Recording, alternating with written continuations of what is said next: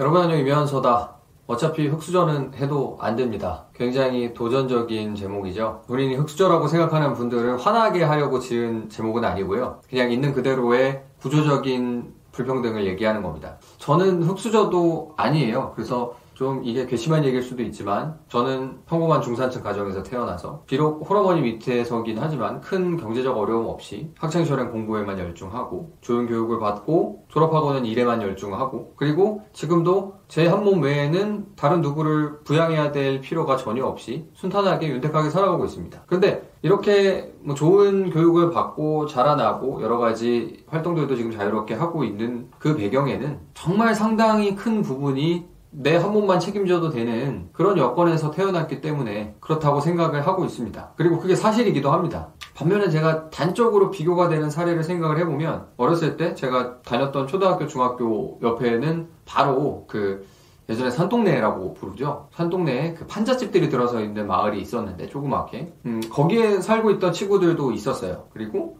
학교로 오가면서 그 친구들도 등하교 하는 거를 볼 수밖에 없고 그래서 삶이 순탄하지 않은 것, 뭐 어린 마음에도 알 수가 있고 그리고 심지어는 단지 그렇게 어려운 환경에서 산다는 것만으로도 괴롭히고 따돌리고 때리고 이런 일들도 비일비재했고 또 요즘 애들은 어떤지 모르겠지만 예전에는 좀 애들이 애들이기는 해도 진짜 잔인했기 때문에 그런 일들이 좀 벌어졌었죠. 그런 환경에서 초등학교 저학년 때인데 제가 아직까지 기억나는 거는 어디 학원을 다니라고 학교 앞에 홍보를 와 있었는데 그 중에 좀 가정 환경이 안 좋았던 친구가 아, 원래는 일주일에 한 번씩 이런 걸 다니다가 돈이 없어가지고 엄마가 학원을 그냥 그만 다니라 그래서 끊었다. 이런 얘기를 하는 거 보면서 굉장히 어린 마음에 충격을 받았던 기억도 나거든요. 그런 환경에서 일단은 학원을 가고 사교육을 받는 것 자체가 뭐 저는 학원비가 아까워가지고 제가 학생 때 스스로 고민을 하긴 했지만 그거 가는 것 자체가 일단은 너무 경제적 부담이 돼서 학원은 못 가고 내가 무엇을 교육받아야 되는지 뭘 배워야 되는지 같이 의논하기에는 생계 문제로 부모님이나 다른 식구들이 너무 바쁘고 나도 그거를 도와야지만 가족이 생활하는 데에 무리가 없게 되는 상황이라서 심지어는 공부 대신에 일을 해야 되는 환경이라고 하면 그러면 온전히 학창시절에 공부에도 집중을 못할 것이고 당연히 그 좋은 학업 성적을 바탕으로 이후에 펼쳐지는 기회들도 받을 수가 없을 것이고 단지 그렇게 단순히 공부를 하고 직장을 잡고 이런 거 외에 좀 더 넓은 기회, 큰 기회 예를 들어서 부동산 투자를 해가지고 돈을 번다든지 아니면은 조금 나아가서 그냥 차리기만 하면은 문지기처럼 쉽게 돈을 벌 수 있는 특권층만이 영위할 수 있는 비즈니스는 꿈도 못 꿀 것이고요. 뭐 그런 게 실제로 있냐라고 반문을 하실 수도 있겠지만 당연히 찾아보면은 세상에 그런 것들이 있죠. 그래서 때로는 공정위에서 적발을 해서 예를 들어서 뭐 총수일가, 오너 일가의 통행세 걷기식의 중간에 법인을 끼워 넣는 불공정 영업행위에 대해서 단속을 했다. 뭐 이런 것들, 이런 사례가 뭐 걸리는 것들도 신문에 나오고 뉴스에 나오는데 안 걸리는 것들 당연히 존재하겠죠. 그런 분야가 또 여러 가지기도 하고요. 뭐 당연히 그런 거 흑수저들 꿈도 못 꿀 것이고 이런 구조적인 불평등에서 그렇게 노력을 해보더라도 일단 이런 구조적인 불평등이 피부로 몸으로 와 닿을 때면 나이가 꽤 들었을 때고 뭔가 새로 시작해가지고 하기에는 이미 교육이라는 거는 단계를 밟아서 차근차근 해나가야 되는 건데 이미 많이 뒤떨어져 있는 것 같고 갑자기 내가 잠깐 하루 이틀 아니면은 뭐 조금 더 시간을 길게 가지고서 엎어치기를 하고 싶다고 해가지고 세상 일이 그렇게 쉬운 게 아니겠죠. 공무원 시험을 준비를 하더라도 선수학습이 돼 있는 것과 앞에서 그런 것들 교육과정을 착실히 밟은 것과 갑자기 시험 준비하는 것과 당연히 다를 수밖에 없겠죠. 거기에다가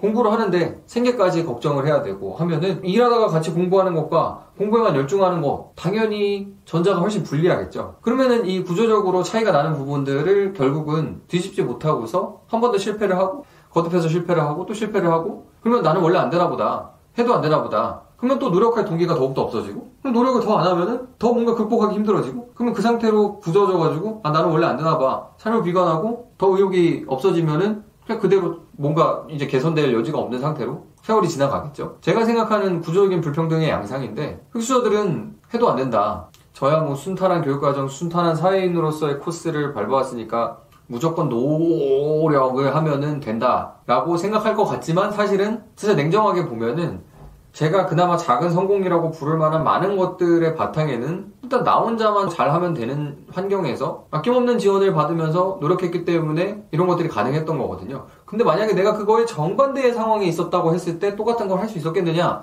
당연히 뭔가 쉽지 않았겠죠? 무조건 안 된다고 보기는 어렵지만 당연히 똑같이는 어렵지 않았을까라는 생각이 드는 거고 그래서 학수저들은 해도 안 된다라는 이야기를 구조적인 불평등의 입장에서 공감하지 않을 수가 없습니다. 근데 이거를 왜 굳이 얘기를 하냐? 그러면 그거를 또 후벼파고 아니면은 구조적인 불평등이 있으니까 다 뒤집어 엎어가지고 죽창 하나 들고서 혁명을 일으키자, 이런 정치적인 메시지를 담은 얘기를 하려는 것도 전혀 아닙니다. 그건 정치의 영역이고, 언젠가 이런 구조적인 불평등의 이야기를 담고 있는 영상을 한 번은 꼭 찍어야겠다고 생각을 했어요. 왜냐면은 제 채널이 어쩌다가 이 자기개발 채널, 노력 채널이 돼가지고 항상 긍정적인 메시지를 전달하려고 하고, 이렇게 하면 이렇게 되고 잘 할 수 있습니다, 이런 식의 이야기를 하다 보니까 뭔가 이제 하면은 무조건 된다라는 이야기를 하는 것 같아가지고 다소 기만적이라는 생각을 하고 있었거든요. 하면은 되고, 잘하면은 되고, 열심히 하면은 당연히 되겠지만, 그것들을 하기까지가 너무 힘든 구조적인 부조리나 불평등이 있을 수도 있다는 거를 제가 모르는 것도 아니고 피부로 느끼지 않는 것도 아닌데, 음, 그거를 쏙 빼놓고서 이야기를 하고 있다는 게 조금 빼먹은 부분이 있다라는 느낌을 지울 수가 없었고, 뭐 오늘에서의 이런 이야기를 하게 되는 겁니다. 근데 당연히 그렇다고 해서 이런 구조적인 불평등에 있는 분들이 안 되는 게 당연하고 그냥 거기서 끝이다, 그냥 그러고 살아라, 아니면 그럴 수밖에 없다, 이런 단정적인 얘기를 하려는 거 절대 아니고요.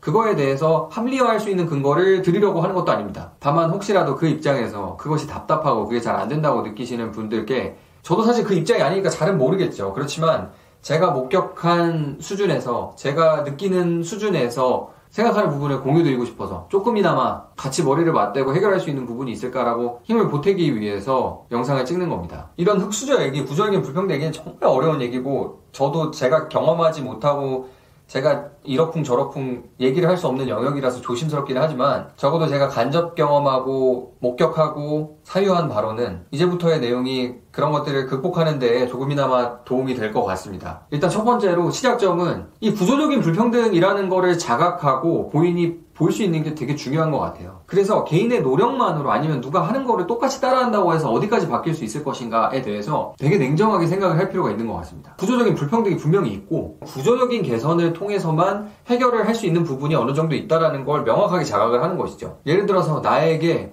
배움 대신, 교육 대신에 생계를 같이 꾸려나가고 육체 노동을 할 것을 강요하는 부모님이 있다라고 하면, 이게 가족 얘기라서 함부로 할 얘기는 아닌데, 그러면 그것 자체가 나의 교육이나 나의 자기개발 발전에는 엄청난 부담을 주고 있는 구조적인 문제가 있다는 것을 인지할 필요가 있다는 거죠. 그리고 절대로 그런 환경에서는 내가 염원하는 수준의 교육을 갖출 수가 없다는 것, 그리고 그게 앞으로 나의 미래의 기회와 미래의 삶의 여건에 큰 영향을 줄 수 있다는 것, 그러니까 그런 구조적인 문제가 일단 도사리고 있다는 것을 명확하게 인지하는 것이 중요합니다. 가족 구성원의 역할, 뭐 부모의 역할은 굉장히 뭐 여러 가지가 있을 수 있을 텐데, 자녀를 훈육하고 교육하고 하는 것 굉장히 중요한 역할이고, 거기에서 자녀의 미래를 설계하고 교육의 중요성을 얘기해주고 설득하고 하는 것이 사실은 부모님이 굉장히 중요한 역할 중에 하나인데, 그런 것들을 부모님이 놓치고 있을 수도 있고, 부모님이 아니더라도 가정 내의 여건이 그게 만들어지지 않을 수도 있다면, 스스로 그런 것들을 자각하기 위해서 노력을 하고, 그거를 객관적인 기준이나 아니면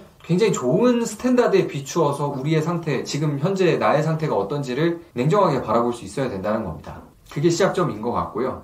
두 번째는 방금 예시에서 이어지는 내용이긴 한데요, 제가 주변에 정말 가정 형편이 어려웠다가 스스로의 노력과 의지로 극복하신 분들도 있고, 그런 분들을 몇 분 알고 정말 큰 부자가 된 분들도 있는데, 무조건 모든 케이스를 관통하는 공통점이라고는 없지만 그래도 굳이 꼽자면은 결국 교육이랑 기술인 것 같습니다. 그러니까 교육을 어떻게 받고, 그 기술, 새롭게 만들어지고 또 세상을 바꾸고 있는, 빠르게 바뀌고 있는 그 기술에 대해서 얼마나 이해를 하고 있느냐, 그 두 가지, 교육과 기술이 정말 중요한 요소인 경우가 많은 것 같습니다. 그 두 개가 겹치는 부분도 분명히 있겠죠. 기술에 대한 교육일 수도 있고, 두 개가 느낌이 비슷하지만 결국은 이 교육과 기술이라는 그 두 가지 요소에서 절대로 타협하지 않는 것이 중요한 것 같습니다. 이런 것들이 결국은 내 스스로 앞으로의 삶을 만들어 나가는 데 정말 중요한 요소가 될 수 있고, 한번 뒤집어 엎을 수 있는, 내 구조적인 불평등을 통해서 정말 바꿀 수 있는 게 여러 가지 없었지만 그럼에도 불구하고 이 요소들 두 가지를 가지고서는 뒤집어 엎을 수 있다는 생각을 가지고서, 제가 보기엔 이 두 가지가 정말 몸뚱아리만 가지고 뭔가를 바꿀 수 있고 만들 수 있는 그런 요소인 것 같아서, 그것만큼은 내가 지금 어떤 상황에 처했건, 내가 구조적으로 얼마나 불리한 상황에 처했건 타협할 수 없는 조건으로 가져가야 된다 라는 생각을 감히 해봅니다. 그리고 마지막으로 세 번째는 작은 성공부터 쌓아나갈 수 있도록 잘 설계를 해나가는 게 중요할 것 같습니다. 구조적인 문제에 부딪히고 구조적인 부담을 안고서 시작을 하는 것은 남들이 이뤄내는 성공을 같은 타임라인으로 쫓아가기가 굉장히 어렵다는 것을 의미하거든요. 남들이 대학을 갈 때 대학을 못 갈 수도 있고, 남들이 취직을 할 때, 남들이 번듯한 정규직에 들어갈 때 나는 아르바이트를 해야 될 수도 있고, 남들이 아파트를 사고 부동산 투자를 해야 될 때 나는 전세돈을 모으기가 힘들 수도 있고 한데, 그렇다 보면 마냥 뒤처지고 마냥 힘들고 큰 성공 뒤집어 엎을 수 있는 것 자체를 만들어내기가 굉장히 힘들다 보니까 포기하고 좌절하고 원래 안 된다고 생각을 할 수가 있는데, 결국은 그런 것들은 단계별로 작은 성공들을 쌓아나가지 않으면은 쉽게 포기할 수밖에 없는 여건이 되고 맙니다. 너무 당연한 것 같아요. 저도 제가 지금까지 포기하지 않고 있던 것들은 단계별로 조금씩이나마 발전과 성공을 본 것이고, 포기해버렸던 것들은 그냥 해도 아무래도 안 될 것 같은 것도 그냥 포기해버리고 말거든요. 당연히 중간에 내가 성취할 수 있고 내가 뭔가를 쌓아나갈 수 있는 것들을 만들어야 되는데, 그런 것들이 남들의 기준에서 이미 그런 것들 부담 없이 쭉쭉 나가고 있는 사람들 기준에서 바라볼 때는 뒤쳐져 보이는 게 당연하고, 그러면 그런 것들 쫓아가다가 내 템포를 잃고서 그냥 포기해버릴 수밖에 없는 건데, 자신만의 템포, 자신만의 단계적인 성공의 설계 플랜을 잡아서 그걸 쫓아가야지만 이 구조적인 불평등, 구조적인 부담을 안고도 포기하지 않고서 쌓아나갈 수가 있게 된다고 말씀을 드리고 싶습니다. 그리고 그런 것들을 꾸준히 해나갈 때 남들이 주춤할 때 추월할 수도 있는 것이고, 꼭 추월하지 않더라도 나만의 페이스로 저기 밑에 가라앉아 있던 내 컨디션을 점점 쌓아 올려서 궤도 위로 올릴 수 있다는 것, 그리고 그런 구조적인 부담을 딛고 올라서서 수면 위로 나왔을 때 그때부터 진짜 제대로 된 시작을 할 수 있다는 것, 그것이 정말 중요한 부분인 것 같습니다. 제가 이 흙수저는 해도 안 된다라는 단정적인 얘기로 합리화할 수 있는 근거를 드린 것 같아가지고 다시 한번 강조드리면, 그렇다고 해서 절대로 이게 내가 대충 살아도 되고 어차피 안 되니까 막 살아도 된다는 합리화의 근거를 제공해 주는 건 아니고요.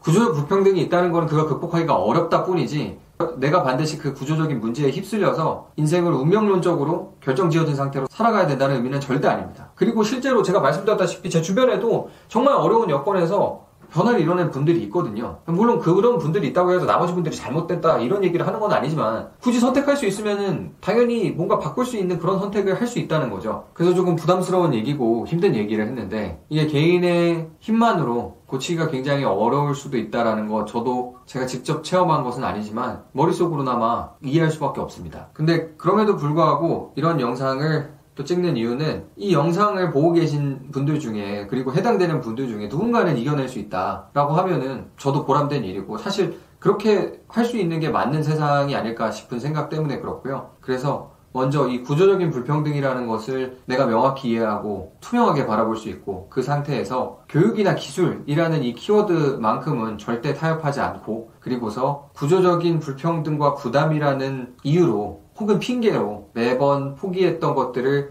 되풀이하지 않고, 이제는 새롭게 설계를 해서 조금씩이나마 단계별로 성공을 쌓아나갈 수 있는 새로운 설계도를 내 플랜으로 그려나가는 것. 부족하지만 제가 생각하는 흙수저가 원래 해도 안 되지만 그래도 열심히 해서 뒤집어 엎을 수 있는 확률을 노려볼 만한 플랜이 아닌가 싶습니다. 인생이 원래 불공평한 거라고들 하던데 맞는 말인 것 같고요. 다만 운명처럼 거기에 굴복하기에는 인생이 너무 기니까 뒤집어 엎을 수 있는 분들은 뒤집어 엎었으면 좋겠습니다. 뿅!